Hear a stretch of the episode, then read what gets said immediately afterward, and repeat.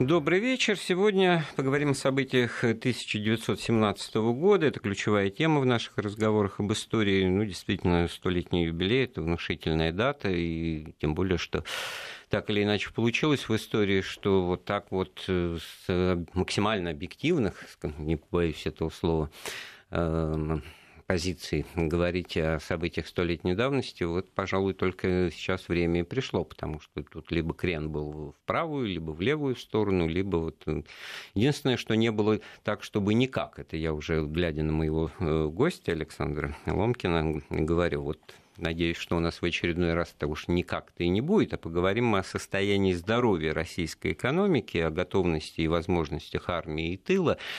Вот, э, потому что, ну, известно, летнее наступление 17 года неудачное, так сказать, во многом спровоцировавшее дальнейший ход событий, такой критический и драматический. На самом деле, вот насколько это все могло состояться и могла ли Россия воевать, Э, и с морально-волевой точки зрения, но и не менее важно такое, так сказать, финансово, материальное подкрепление, основание, значит, снабжение армии. Здесь у нас Александр Викторович здесь полный э, специалист. Э, ваши вопросы, значит, мы ожидаем по телефону 232 15 59, код Москвы 495, смс-сообщение с кратким номером 5533 со словом «Вести» в начале корреспонденции на наш смс-портал э, присылайте. И номер WhatsApp для сообщений, подчеркиваю, 8 903 170 63 63. Александр Викторович. Здравствуйте. Здравствуйте. Ну что, Андрей Сергеевич, вы как хозяин задавайте ноту. С чего начнем Ну разговор? вот э, нота-то такая, что чего было бы ожидать вот от этого наступления, чего в него кидаться, значит, во главе с военным министром Керенским, есть точка зрения, что надо было и можно, и главное, вот можно было бы отсидеться, что, собственно говоря, вот как затишье, это, в общем, и воспринимается в отношении событий Первой мировой войны лета 17 года года, потому что ну, боевые действия вялые, потери небольшие, но, в общем-то, это борьба скорее нервов, и борьба актуализируется вот, эм, возможности экономики, крепости, значит, ресурсов, да, кто кого пересидит. И время покажет, что вот пересидели англичане с французами, немцы. Даже вот когда да. и мы вывалились из этой борьбы. Да, я не военный, я, говоря словами Андрея Платонова, смотрю на все со скорбью экономии. А, была у меня такая фраза, глаз его был желтого хуторского цвета, оценивающий всю видимость со скорбью экономии. Я смотрю на это с точки зрения экономики. Вообще на стыке где-то войны и экономики тогда была такая концепция, э, которая, которую можно сформулировать приблизительно так. Э, максимально действовать, э, направляя свои усилия на то, чтобы враг исчерпал свои ресурсы, при этом сохраняя свои. Вот. Ну так вот что... то же самое, только более научным да. языком. Вот, вот в общем, ответ сказал. на ваш вопрос. Так сказать, Кто отсидится? Это во-первых. Во-вторых, по состоянию на 1917 год Первая мировая война уже давным-давно вошла в такую фазу, когда, в общем, это была уже война экономик, э, война на измор, потому что каждый день войны стоил очень дорого, и тут уже сражались не столько войска, сколько поддерживавшие их экономики. Вот, вот, вот. Сможет экономика выдержать вот такое вот состояние? И тут вот, вот такой вопрос. Накануне отречения Николая II от престола, так сказать, все газеты пишут о том, что вот нехватка продовольствия, вот, значит, вот, вот все кончается кругом продовольственный кризис и прочие кризисы. Кризисы а сейчас вот почитаешь газеты за май-июнь 2017 года, да там о чем угодно пишут, благо было о чем действительно, может быть, что-то даже и рассказать интересно. Периодика Первой мировой войны. Да. не, не об экономике совершенно. Нет, периодика Первой мировой войны, она вообще может поставить в тупик любого читателя. Почему? Потому что если на минуточку забыть о том, что идет война, э, ну, может быть, и не вспомнишь даже об этом. Возьмите журнал Нива, например, да, там первые страницы посвящены каким-то событиям военным, причем какого порядка, там фотографии фотографии, фотографии. Да, а дальше идет, в общем, обычная такая какая-то тыловая жизнь. Что касается кризисов, ну, у нас сейчас понимание кризиса несколько иное. То, что происходило в 2017 году и в предшествовавшие ему годы, скажем так, здесь подходит, наверное, больше такое слово «раскардаш». В общем, совсем экономика вышла из того состояния, в котором ранее пребывала. Причем по всем сразу направлениям. Тут э, с чего не начни. Э, что касается армии. Знаете, вот в советские времена был такой лозунг «Народ и армия едины». И эта максима, в общем, ну, в общем, была, фронту, да, в общем, да. была бесспорна mm. на первый взгляд. Но если мы обратимся к истории, мы увидим, что так было, в общем, не всегда, потому что бывали такие туманные периоды в нашей истории, когда народ и армия, ну, мягко говоря, переставали быть едиными. Да нет, по-моему, это как раз достижение советской власти. Да, вот эта консолидация, мобилизация, безусловно, однородность что, общества. Да, это безусловная потому что, когда вещь. начинаешь э, оценивать экономическую сторону, скажем, Первой мировой войны, вообще вот этих вот лет, э, невольно ловишь себя на мысли, что напрашивается параллель с советской жизнью уже даже с Великой Отечественной войной, потому что в этот период тыл голодал, отдавая все фронту, зато Красная Армия была сыта, одета, обута. Ну, это тоже с э, уточнениями. Ну, с определенными, конечно, девиациями, того, где, безусловно, где как, да. Но это такие бывали, отклонения что, да. частные уже. Да? Что касается Первой мировой войны, здесь не то чтобы все наоборот, здесь вообще все не так. Почему? Потому что э, тыл разнообразен, где-то, ну не то что голодает, где-то есть дефицит определенных э, продуктов, где-то, мягко говоря, этого никто и не замечает замечает вовсе вообще, а армия, ну, мягко говоря, находится с каждым годом все более сложной в этом плане На ситуации. голодном падке, пайке, ну, да? практически. А вот, э, вот тема карточек, тут же ведь как бы вот э, нормированное снабжение. У нас в вторую, ну, в Отечественную войну это все появилось, ну, с самого начала. Что касается карточек, А тут ведь вот где-то частично разговоры о возможном введении и как реакция, ой, докатились, а на дворе-то уже третий, 14, 15, 17, Страшнее историю год войны. расскажу. Эм, когда через полгода после начала войны Германия перешла к нормированному распределению продуктов питания, то есть перешла к карточной системе, в Российской империи это было использовано, ну, говоря современным языком, как мощный пропагандистский ну, шаг. То есть прямо сделали, так и конечно, говорилось, что, дескать, вот это вот... Кишка э, да, да просто, просто это могущественный помощник в деле скорейшего одоления врага. То есть враг поедает сам себя. Ну а когда в общем, уже на излете всех этих событий и в некоторых э, районах страны и у нас вводят нормированное распределение продуктов, да, это порождает всякого рода кривотолки, во-первых.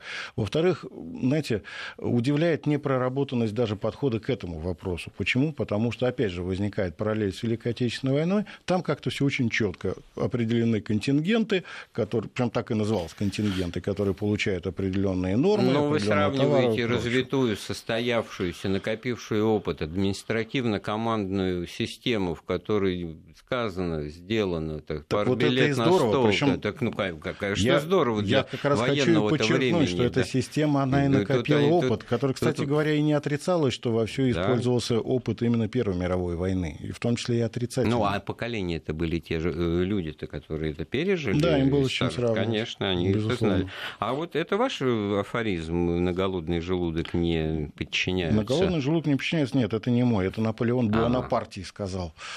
Вот. Но его, вот эту фразу «на голодный желудок Но не подчиняется» месту, можно использовать да? как эпиграф вообще к картине, которая разворачивается в 17 году, особенно в армии. Тут дело в чем. Дело в том, что накануне Первой мировой войны, в общем, не только в России, но и в других, э, в первую очередь, европейских странах бытовала такая концепция, что новая война, грядущая война, война, это будет, говоря нашим языком, война технологий, война за ресурсы, и она будет очень скоротечной. Два-три месяца, максимум шесть месяцев. Почему? Потому что считалось так, что накопленных в арсеналах боеприпасов э, хватит вот приблизительно на 3-4 месяца активных боевых действий, а промышленность не сможет насытить армию новыми боеприпасами. Да, да, и просто боевые действия сами, сами собой, в общем, mm. заглохнут вот на каком-то этапе, и тогда уже в этом вот клинче государства перейдут э, в другую фазу, фазу переговоров, и война кончится сама собой. А, это первый такой аспект. Второй аспект. Э, очень сильно упирали на роль денег. То есть э, деньги, деньги, деньги. То есть три фактора, которые нужны для ведения войны. Это деньги, деньги, еще раз деньги.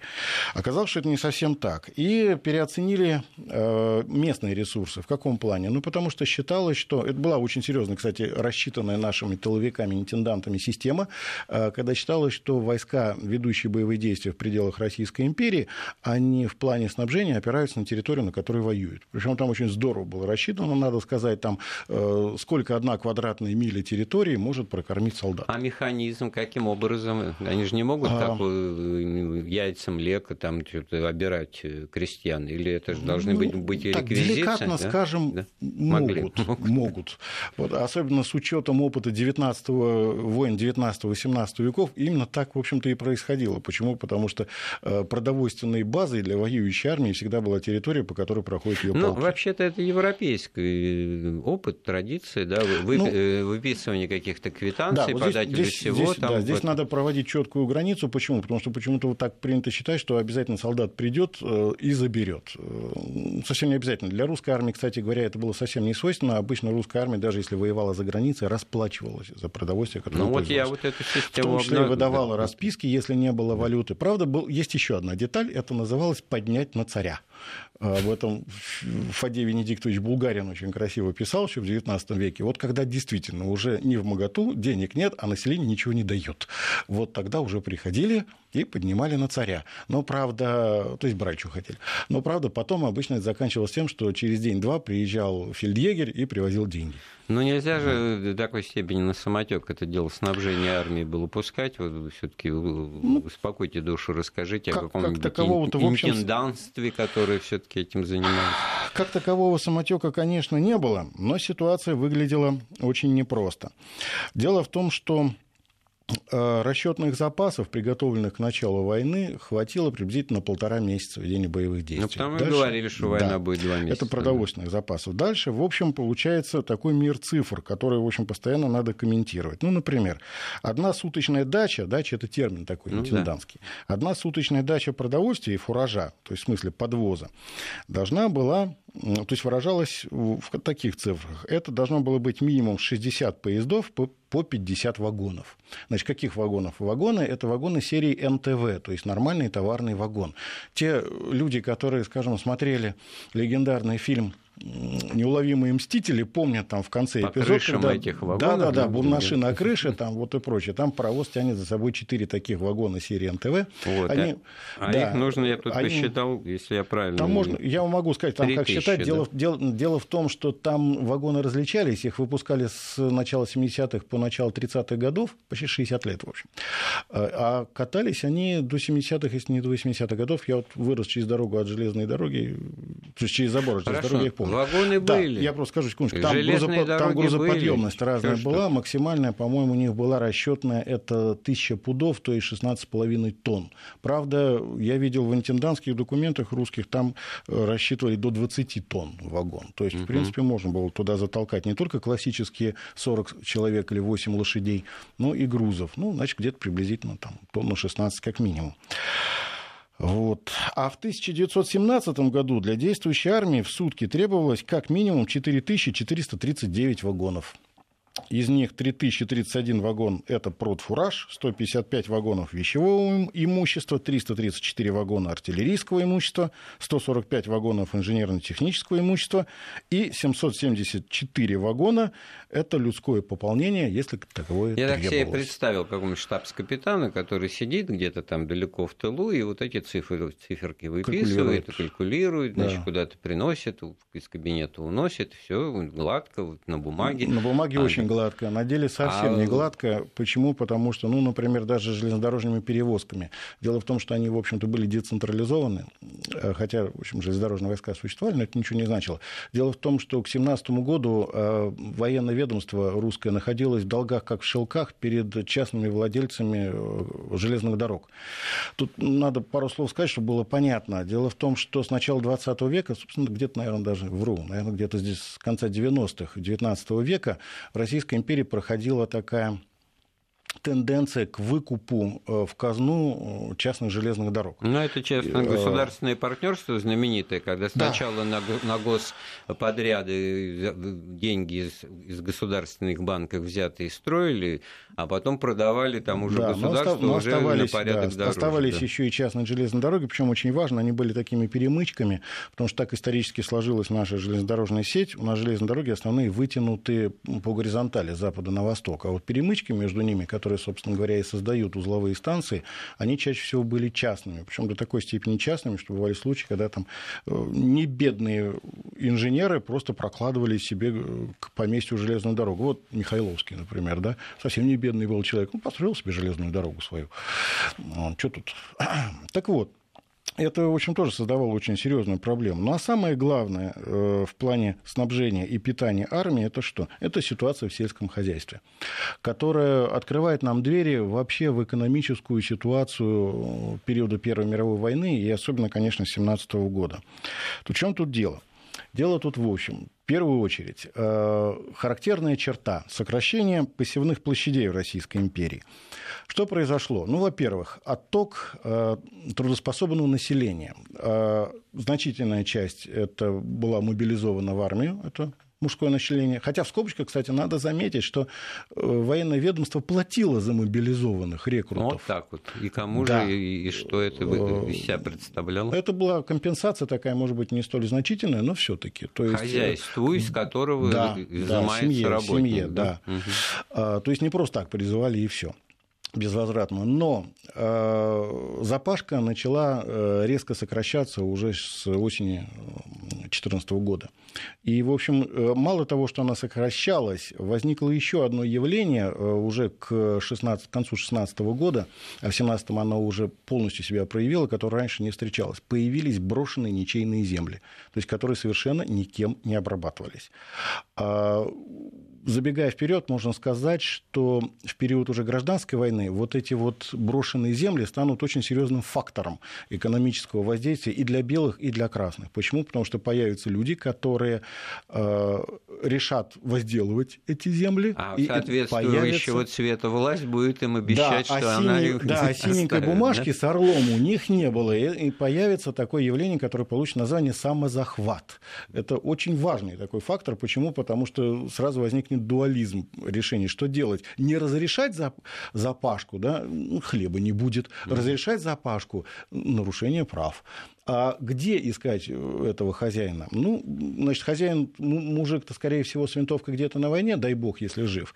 А жена с детьми, если сама не может вести хозяйство, то заколачивает Я вот и э, уходит в город. Пандан этой мысли, значит, как раз в эти дни в семнадцатом году проходил крестьянский съезд, первый всероссийский, и на нем Ленин выступал, там не самым главным оратором, но выступал, и вот э, проводил э, идею значит, конфискации помещичьих э, земель. И, кстати говоря, этот крестьянский съезд такую резолюцию принял, и без всяких большевиков, у которых было всего 9 там, депутатов и а делегатов. Это понятно, да? он принял. Да, потому что создавались комиссии свои, которые... Да, да, да. Там депутаты Но... были крестьяне в основном, они подыгрывали свои. Но вот при этом Ленин-то как раз в открытую, что называется, с трибуны говорил, что вот эта земля, конфискованная у помещиков, значит, она передается крестьянам в пользование, а не во владение. То есть она становится государственной, и вы не думаете, что будет, а потом...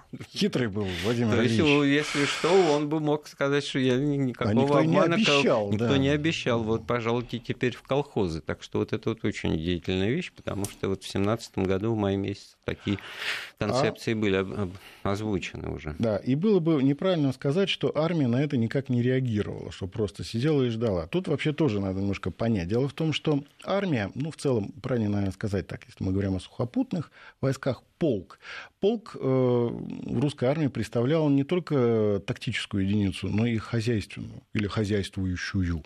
И командир полка это не только слуга царю, отец солдатам, это еще и э, такой руководитель хозяйствующего субъекта, говоря современным языком. Ну, ну я себе представил какую-то там, ну, не свиноферму, а как вот это, какое-то поросячье хозяйство. И, и там, это в том, том парашютно-десантном полку, где это, я служил, такое и было. И да? это в том числе. Между прочим, кстати, о поросятах. Вот как раз в 2017 году, в условиях, когда армии стало нечего есть, э, Министерство э, торговли, оно и предложило армии, сказал, что вот у них где-то там в резервах числится, что-то, по-моему, около 10 миллионов голов... Ой, нет, вру, меньше, боюсь наврать там с цифрами, в общем, какое-то там значительное количество голов поросят, которых предложили раздать по полкам для откорма. Угу. Вот. То есть э, это хозяйство в том числе есть. Но я имею в виду еще и казну полковую, это на уровне, собственно, полка хозяйствующего, а внутри полка еще и были артели солдатские, вот, это которые представляли интересно. себя, да, такое забытое явление. Это, если очень обобщенно говорить, это такой солдатский кооператив.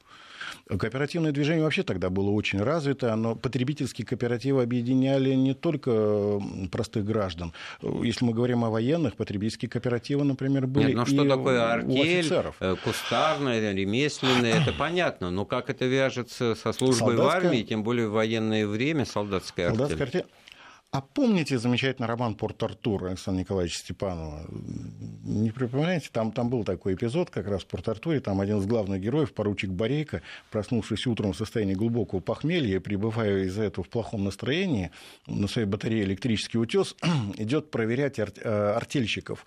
Значит, э, и выясняет, что мясо в котел не докладывают, причем очень серьезно. Он там вызывает фельдфебеля, он там довольно крепким кулаком своим бьет морду и значит, этому кашевару, а потом еще и фельдфебеля довольно здорово мутузит, потом выясняется, что там еще и в артельных книгах приписки, потому что у каких-то непонятных речь идет о хозяйственных службах, которые это, как раз это, вот и поросят выращивали, это, и еще ну, то, что создавало солдату приварок, дополнительную кормежку. Бюджет артели складывался из нескольких частей. Э, солдаты сбрасывались, из полковой казны поступало, плюс еще официальные государственные деньги туда Хорошо, шли. Хорошо, а то вот есть... эта вот полковая казна пресловутая, она, кто ее пополнял, и где этот сундучок? О, это, это, это напал... отдельный. Сундучок, она, кстати, действительно была именно в виде ну, сундучка. Ну, жалование платили, это, это понятно, а, а еще что? Получал средства либо от министерства, либо в определенных ситуациях от других служб. Вот так. Вот если бы у нас разговор шел о декабристах, рассказал бы вам интересную историю о том, как Казнова воровывал полковник Пестель.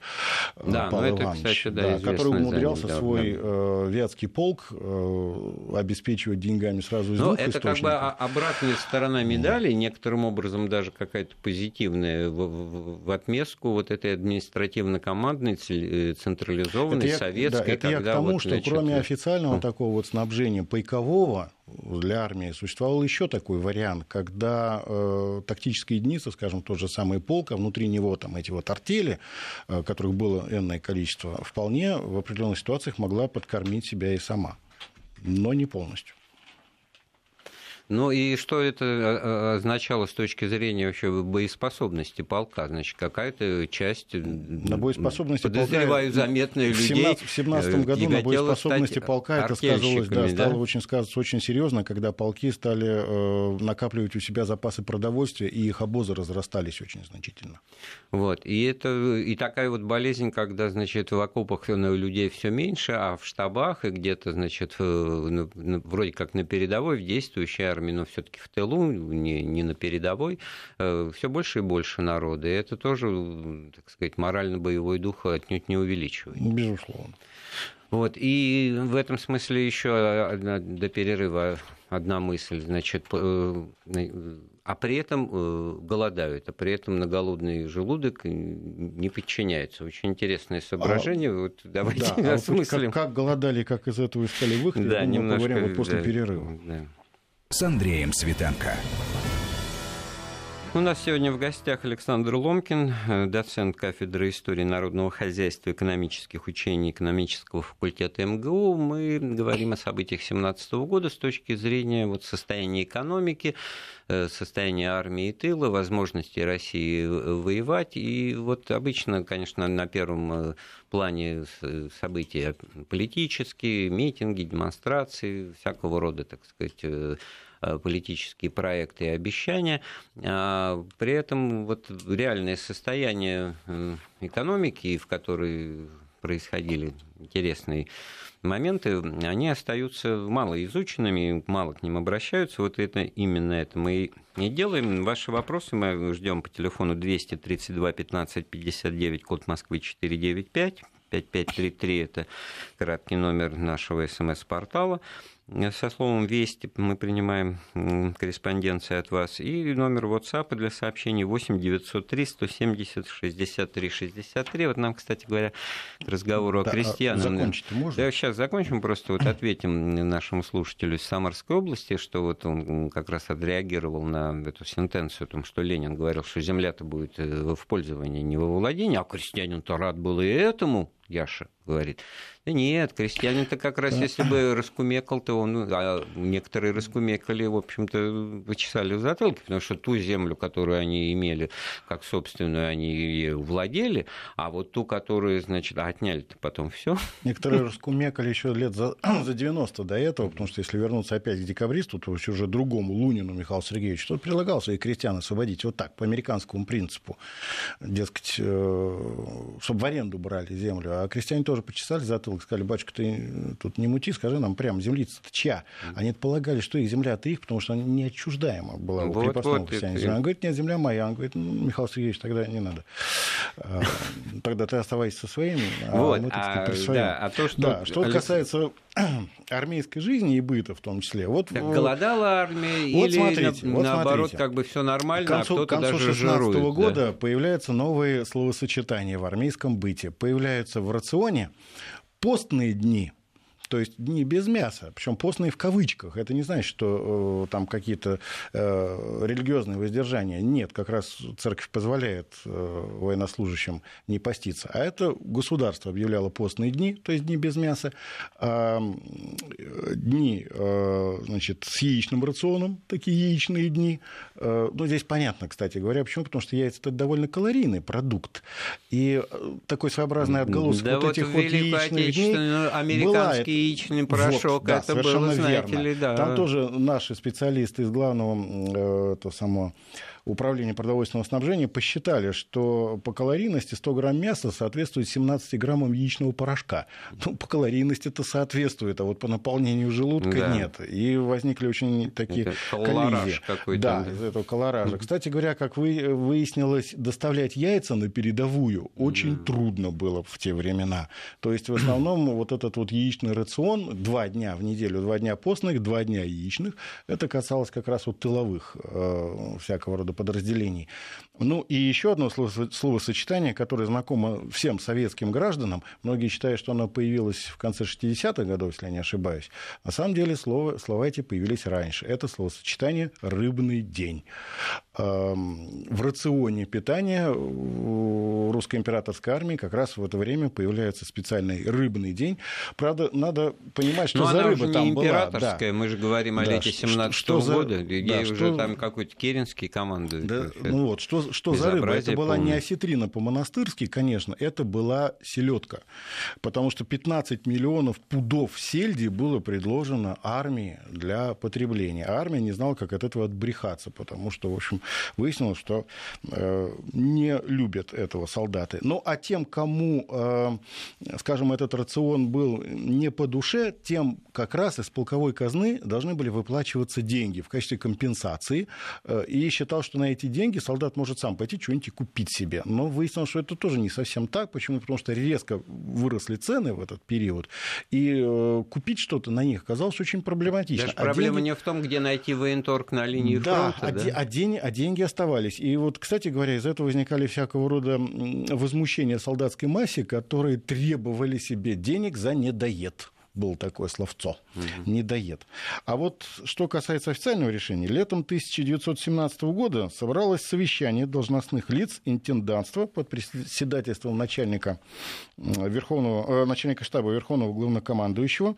И задача, которая там рассматривалась, такая, вот цитирую, «Необходимо предотвратить надвигающуюся голодовку армии, так как довольствие войск находится в критическом положении, и далее сейчас муки и зерна фуража нет. Это вот было заявлено официально. При этом главный полевой интендант, э, генерал-лейтенант Егорьев, по этому поводу говорил, В связи с отсутствием запасов на всех четырех фронтах и расстройством транспортных средств, войска в ближайшее время могут очутиться в безвыходном положении. Чтобы не допустить голодовки людей и животных, надо вот послушайте, разрешить реквизицию продфуража у населения силами и средствами фронтов. Да, Каково, это, да? эту тему мы говорили. Плюс Александр... обязать да. Министерство продовольствия поставлять ежедневно в действующую армию не менее двух тысяч вагонов с продовольствием из глубинных районов страны. А особо уполномоченный Министерство продовольствия Гаврилов, который присутствовал на этом совещании, оставил короткую ремарку. Минпрод запасов не имеет. У нас есть звонок Александра Васильевна, да? Добрый вечер. Добрый вечер. Здравствуйте. Э, вы знаете, почему я вам задаю этот вопрос, на который вы обратили внимание? Когда говорят на период отречения Николая от власти, Россия бурно развивалась. Но э, по другой информации сельское население было 80%. И значит, экономика, вероятно, была очень слабая.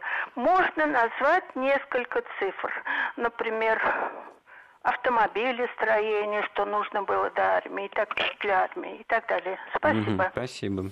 Ну, да, что мы о яичном положении? Ну, об армии а... говорим, правильно, Александр Васильевич? А самолеты, автомобили, броневики. Это, же... это тема очень долгая. И вопрос, который Александра Васильевна задала, на него в двух словах не ответишь.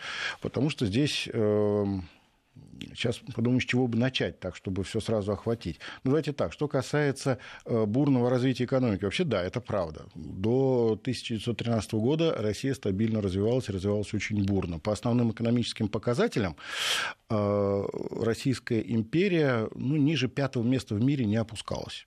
Но причем, это причем да, да, даже, свое время не даже если, да, да. даже если брать очень хитромудрую советскую статистику, нас как студентов в свое время учили пересчитывать советскую статистику, ну, например, в советские годы появился такой интересный показатель пересчет на душу населения. Вот это очень здорово для Российской империи. Почему? Потому что народу было много, в числителе всегда большое э, число стоит, э, прошу прощения, в знаменателе, и дробь получалась не в пользу Российской империи. Ну, ну а странно ну, звучит, например, производство чугунных чугуна и стали на душу населения. Ладно, еды, а то чугуна и стали. Но если пересчитать с учетом количества населения, то получается где-то приблизительно то же самое четвертое-пятое место в мире. Нет, ну четвертое, пятое в мире, это, да. да это во-первых. Относительно касается... слабое да, звено в цепи а, империализма Ленин называл это такое пятое место. Оно и понятно, да. Пятое место совсем, прям скажем, неплохо. Э, с учетом того, что, в общем, на старте Российская империя опоздала. Я все-таки хотел, ну вы что-то так вот. Был, было отечественное автомобилестроение. Отечественное завод автомобилестроение Руссобалт было, Риге, да, Руссобалт был. Вот Кстати, между прочим, практически все наличеству, весь наличествующий автопарк э, к началу Первой мировой войны был мобилизован, за незначительным исключением. Восемь авиационных а, заводов, из них половина, даже почти все частные, что, или что, только что частных что касается, Щетинина, да, что касается авиационных заводов, тут, в общем, надо отдельно говорить, здесь определенная слабина была какого порядка. Тут такого, что довольно долго к авиации в России не относились всерьез с точки зрения э, оценки ее как боевой единицы. Это спасибо великому князю Александру Михайловичу, который, в общем, Бес, создал Бескрылый авиацию. человек да. был, да. А, при этом, в общем, кто взялся за выпуск самолетов-то? Ну, например, велосипедный завод «Дукс». Ну, если мы посмотрим на первые аэропланы, там в них много Но Хьюлет Паккард тоже из швейных машинок вырос, так что это, так сказать, да. пути роста, развития да. индустрии. Аэропланы-то да. мы свои готовы были выпускать, а вот, например, двигателей своих для аэропланов долгое время не было. То есть вот тут как это все оценивать? Тут тоже очень непросто просто. А автомобилестроение какое? Ну, на базе уже русских шасси, например, в Первой мировой войне научились клепать свои бронеавтомобили. Хотя за основу брались там Остины, там, допустим, британские. Ну, тут Ижовском заводе уже это делали. как бы момент интеграции, Про, да, были, были, были очень прорывные направления. Ну, например, флот. Россия, в общем, что, давайте говорить прямо, едва ли не первой перешла на двигатели внутреннего сгорания, на дизеле на флоте. И, например, такая серия эскадренных миноносцев, названная по первому «Навик», да, серия mm-hmm. «Навиков», это было ого-го. То есть там, по-моему, на мерной миле в Кронштадте «Навик» тогда развил, если не ошибаюсь, 47 узлов, то есть 47 морских миль в, э, в час, да, то есть там припаркованы или как пришвартованы эти мал- маломерные суда на берег выбросило. Нет, ну, что касается а, там Путиловский, очень... который топливо было потом... лучше, да, топливо было Пушки, в России лучше, потому что да, когда этот Навик, например, в Киль пришел, выяснилось, что он там э, чуть ли не треть скорости теряет на местном топливе. Наше было лучше. Значит, мы все-таки там могли. Ну, вполне. Нобели, добыча нефти, А. переработка, это все тоже было. Так что в этом смысле 80% населения, о котором слушательница говорила, э, крестьяне, это просто качество работы промышленности. Отток населения из деревень в город был постоянно, И- и, он постоянно рос. Почему? Потому что пролетариат требовался для развития экономики, и никуда от этого не денешься. Очередная пауза в нашем разговоре. Вернемся в студию через пару минут. С Андреем Светенко. Так, мы продолжаем э, с историком экономии, экономики Александром Ломкиным вспоминать э, события 17 года, 1900, состояние экономики России, армии и тыла. У нас есть звонок. Дмитрий на проводе. Пожалуйста, мы вас слушаем. Здравствуйте, Здравствуйте. Дмитрий, Санкт-Петербург. Я прошу прокомментировать такое соображение, которое недавно встретил. Э, Речь идет о э, собственниках э, тех заводов, той промышленности, которая снабжала русскую армию вот в период э, Первой мировой войны. И соображение заключается в том, что среди собственников было много э, иностранцев. Выражаясь современным языком, были большие иностранные инвестиции. Ну, например, в пороховые заводы. И тем самым э, эти иностранные инвесторы были заинтересованы в продолжении войны, так как для них это был э, бизнес. Мгм. Ну, ну, вплоть до того, что чуть ли не сама, сама война была инициирована Ну, с понятно. целью вот такого обогащения. Да. Дмитрий, Ну, в любом можно случае... Да, это. да, Понятно, да. спасибо. Ну, я бы так сказал, что там, скажем, не иностранные инвестиции, а не резиденты. А, Это в первую очередь. Что касается заинтересованности введения войны, а почему вы спрашиваете только про иностранцев? Наши предприниматели тоже заинтересованы, в Да с общем. Первой мировой Э, как-то о- о- особый случай. Она почему-то Россия вот в любой другой войне мы говорим о патриотизме, о народе, единстве, там, значит, вот слуга царю, отец солдатам. А с Первой мировой вот она какая-то вот с самого начала какая-то левая получается. И мы вот себя... Не, не потому ли, что Россия ее проиграла, Да. к сожалению. Иностранный бизнес действительно, иностранный капитал действительно присутствовал в России, и он, э, в общем, никуда не девался. Это не только пороховые заводы, господи боже мой, он швейные машинки Зингера, например, они тоже иностранный капитал, кстати говоря.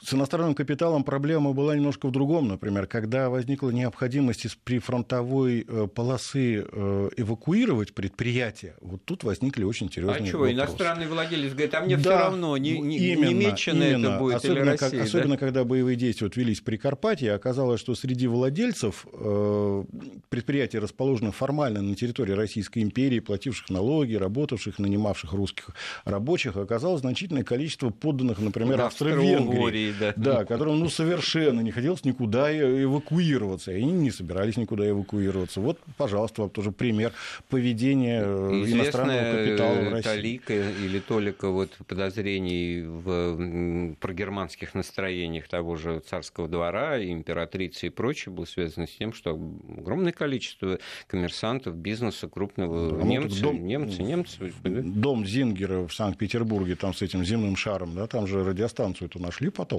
То есть, в общем, все это не на пустом месте было. Вот, но на, на а самом вообще деле... капитал, э, опять же, вернемся к дедушке Ленину, к Владимиру Ильичу, да, капитал космополитичен в этом плане. Ну, э, да, а, а народ устал воевать, это тоже э, понятно, и он везде устал воевать. И Британии и на Западном фронте, и на Восточном имели место, но вот в- цена вопроса была в том, кто сломается первым, кто вот штык в землю действительно вот в массовом порядке. Это произошло с Россией. В какой степени этому способствовал, ну, условно говоря, бардак, э, чиновничий произвол, просто глупости или благо глупости вот той системы, которой мы располагали, ну, не мы, а тот же Керенский. летом в 17 Способствовал. Я, я не знаю, как тут посчитать э, степень участия или степень его значения, но способствовал. Потому что все имело место быть.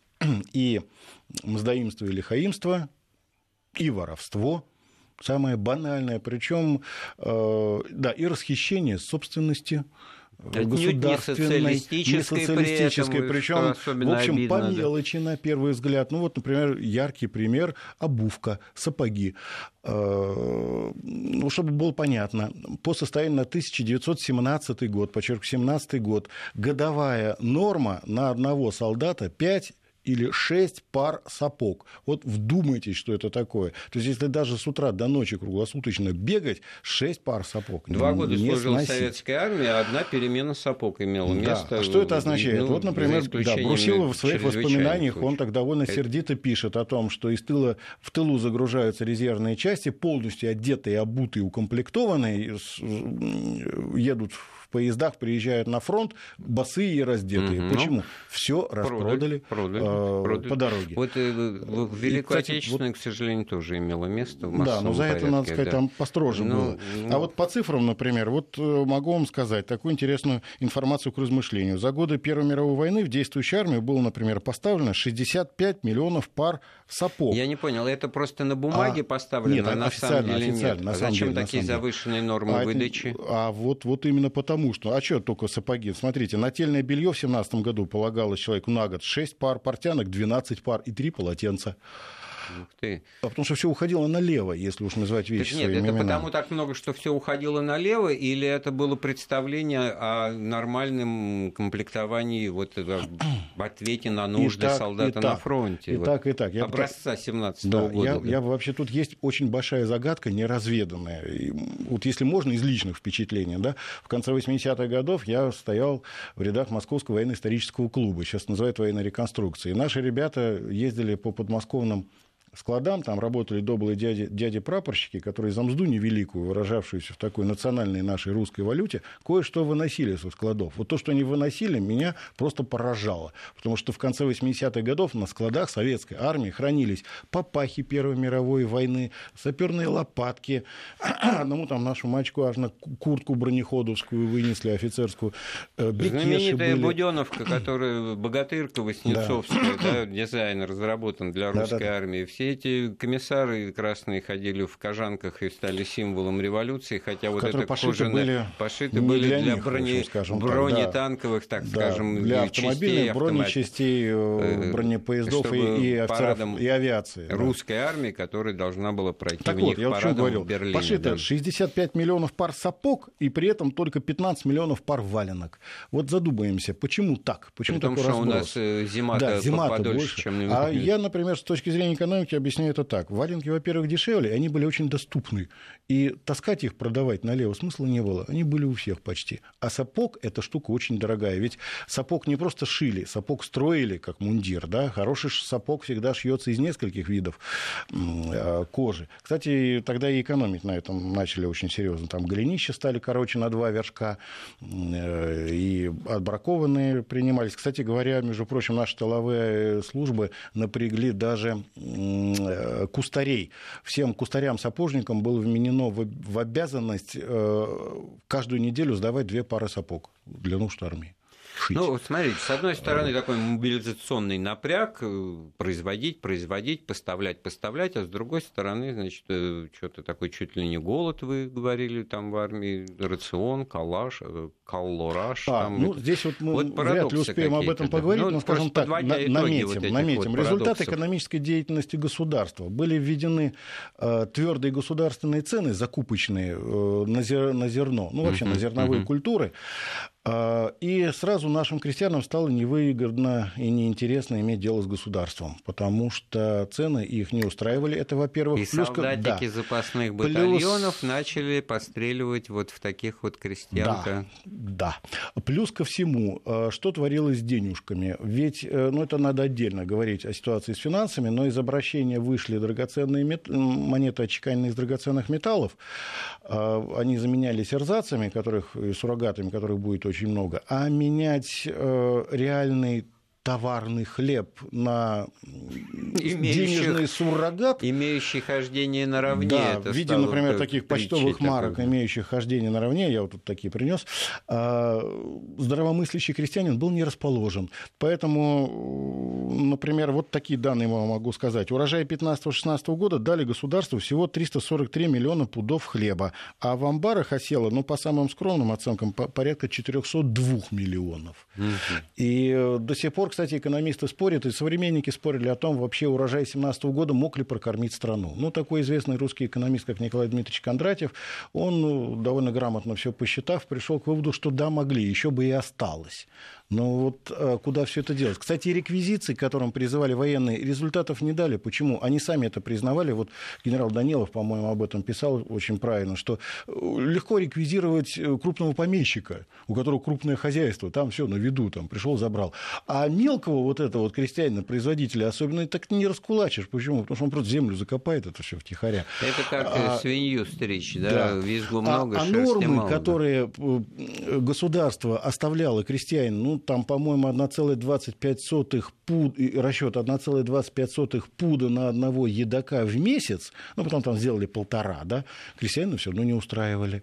Да и в таких условиях, знаете, когда государство начинает вот такие вот игры, наш такой прижимистый и очень такой рационально мыслящий крестьянин, всегда ну, тут считает, ведь главное, что, что в нашем разговоре, мы как историк историку скажу, ведь для многих ведь то, что вы говорите, совершенно, так сказать, вот терра инкогнито, неизвестно земля, что So царское правительство, временное правительство в годы войны прибегает к мерам таким вот нерыночным, нерыночным регулятивным, да. командно-административным из арсенала советской власти. Вот эта Тут логика скажем реквизиции. Больше, скажем больше. Вот далее. на эти дни столетней давности, вот в этот период, э, вот в эти вот дни летние, проходят очень серьезные, ну, не прямые такие дискуссии, конференции, но серьезное обсуждение вообще, каким экономическим путем идти. То есть социализм или капитализм, да. или вот третий вариант, ну, тоже оригинальный, не то и не, не то. то и не вот то, как и... раз не то и не не то, это то, что делало Временное правительство. То есть, э, не декларируя никак своих интересов и направленностей, что делало? Формально не отказывалось от частной собственности и свободы рынка, с другой стороны, рынок жестко регламентировал. Стремительно истекло время нашей беседы с Александром Ломкиным. Это были вопросы истории.